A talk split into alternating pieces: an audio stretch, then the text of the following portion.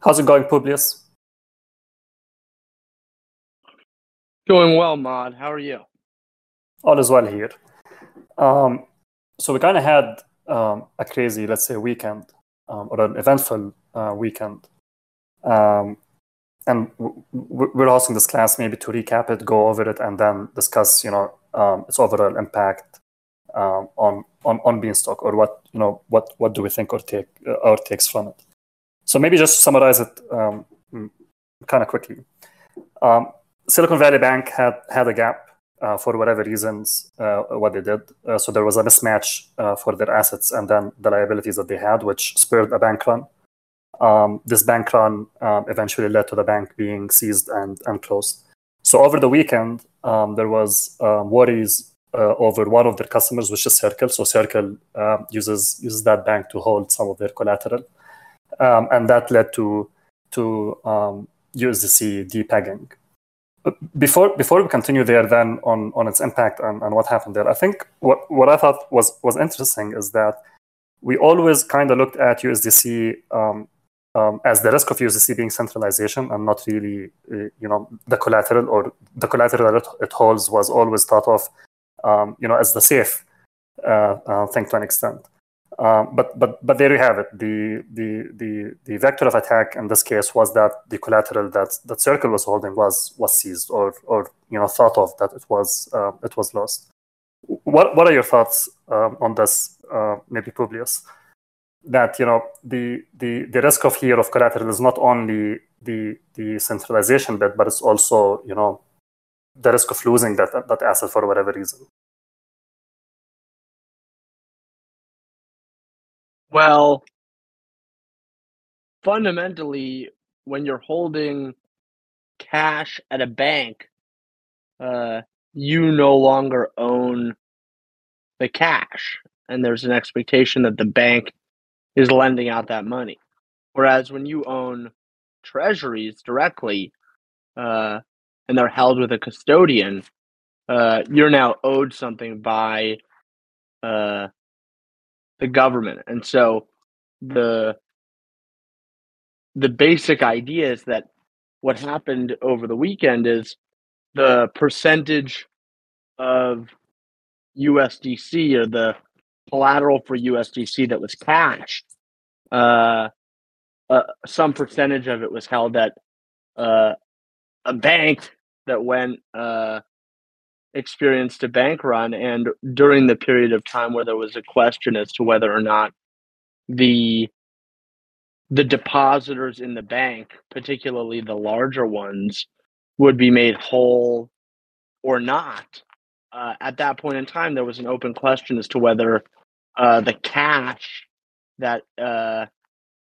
in effect circle had deposited or lent to silicon valley bank whether that was going to be able to be uh, recovered at at at face value at at the value that uh, Circle believed. And what was fascinating was how quickly the market moved uh, as soon as the news broke, pretty much, and then the the estimations of the pricing of the the risk associated with uh, the cash held at Silicon Valley Bank. So there was a lot of real time uh, d- discussion happening on Twitter and uh, more meaningfully in the markets around pricing the the the collateral under USDC and uh, basically uh, then that also had ripple effects into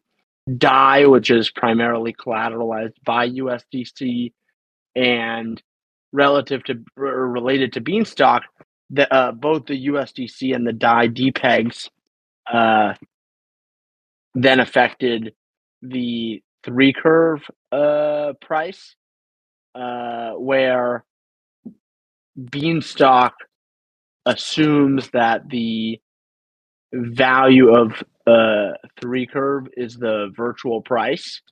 And in short, uh,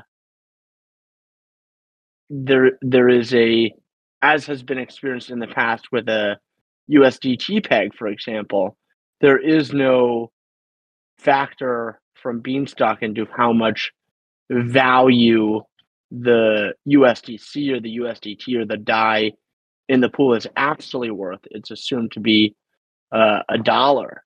And when that's no longer the case and the pool becomes significantly out of balance, then Beanstalk actually is unable to perfectly price or accurately priced even uh, at the moment uh, the value of a bean relative to a dollar. So uh, a lot of very interesting series of events and different things to talk about related to it, but ultimately, uh, it's it's also a good reminder that the current implementation of Beanstalk is uh, not sufficiently uh, decentralized uh, from the perspective of the majority of or the entirety of its liquidity at the moment is effectively exposed to things like this USDC fiasco or a similar fiasco for Tether or even a similar fiasco for DAI, which is a much smaller thing. So the fact that all of Beanstalk's liquidity is is still against three curve presents a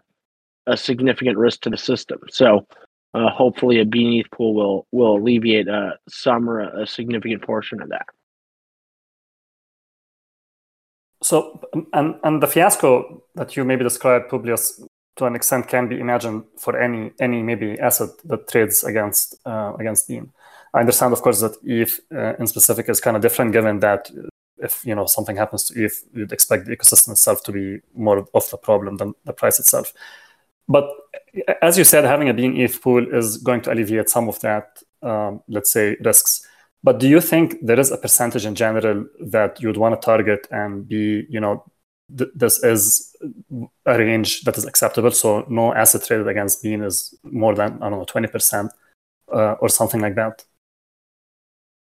So when the Stalk gauge system is implemented, one of the factors that should likely be considered by the gauge system is the distribution of liquidity that trades against beans.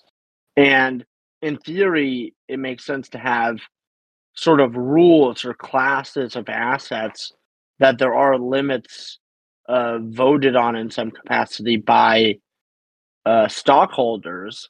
And so, what that might look like is the maximum, you know, USDC exposure acceptable to Beanstalk is 20%. And so whether that's uh, in its incentives for Bean USDC or Root USDC or Bean 3 curve, because all of them are ultimately, or even Bean DAI, because all of them are ultimately USDC exposure in some capacity, uh, there could be some cumulative uh, consideration of the liquidity that's being provided. And then uh, the incentives for providing liquidity to Beanstalk change based on how much liquidity there is up to that rule. Uh, but then there could be a complementary rule around there can be, you know, no the maximum liquidity Beanstalk accepts held by uh, a single centralized party is, you know, why or something.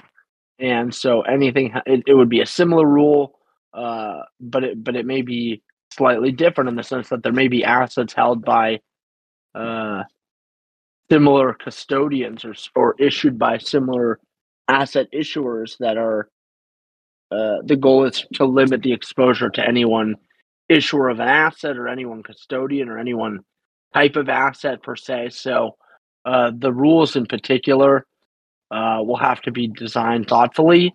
And then also the way that the risks or the relationships between the various assets are encoded on the silo whitelist, uh, such that gauge participants can then vote on the rules, and then the silo knows how to interpret the exposure that it has uh, based on those rules.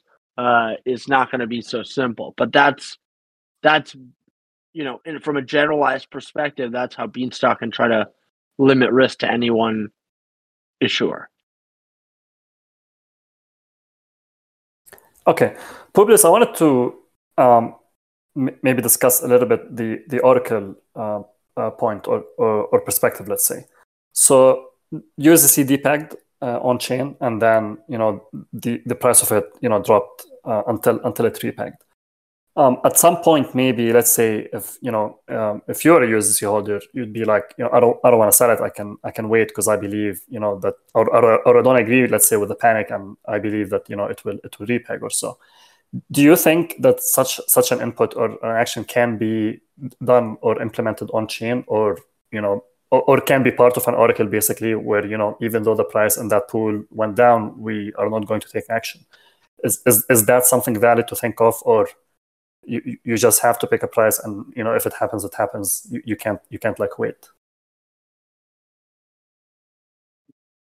What do you mean by you have to pick a price? Uh, by you have to pick a price i mean you have to pick a price oracle. So whatever price that comes from you know from that pool this is it. Well, the price oracle can be arbitrary, but you're asking like two different questions. One, wh- where does the price uh, or the BDV of a of a given asset come from? And then separately, how should Beanstalk think about limiting them? So we should almost bifurcate the discussion, right? And yeah, I, was thinking maybe Maybe what I was thinking is, do you think having an option to disregard the oracle price is something something wise? So you know, Beanstalk will have an input to be like, even though that this is the price oracle that we have, but hey, maybe that's equivalent to oppose or something like that. That we disregard we disregard that oracle price. Would you would you suggest that in that situation, the depositors continue to receive credit for the BDV, or that they're they lose Stalk and seeds for that period of time. Mm, I'm unsure here. I didn't I didn't think that far. Because currently, when you deposit, the issue is that you can't take new deposits if the if the BDV Oracle is paused. Currently, the the BDV doesn't update, or you can update your BDV, but it only updates upward. And so, to some extent, there's no problem for existing deposits if the if the BDV Oracle doesn't work for a short period of time.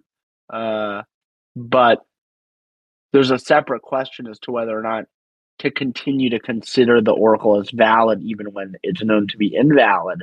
And that seems like a mistake because it introduces some sort of uh, arbitrage opportunity in the system where you can uh, basically take advantage of the inaccurate Oracle data, which is uh, obviously suboptimal from Beanstalk's perspective.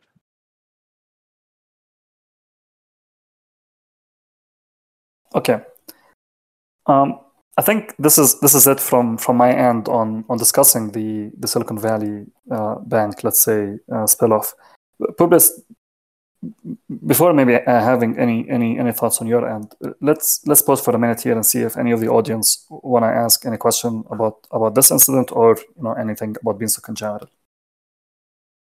Okay, closing thoughts, Publius. What are the major lessons learned from from this incident? Well, there's always a lot to be learned, but the reality is that this was a pretty it, it, uh, it was a bank run and the open question immediately became what's going to happen to depositors and there was a lot of political pressure to uh, effectively bail out the depositors and on the on the one hand it would have been really horrible for all of those depositors in Silicon Valley Bank uh, to lose their money. Uh, on the other hand, this is the continuation of the centralization of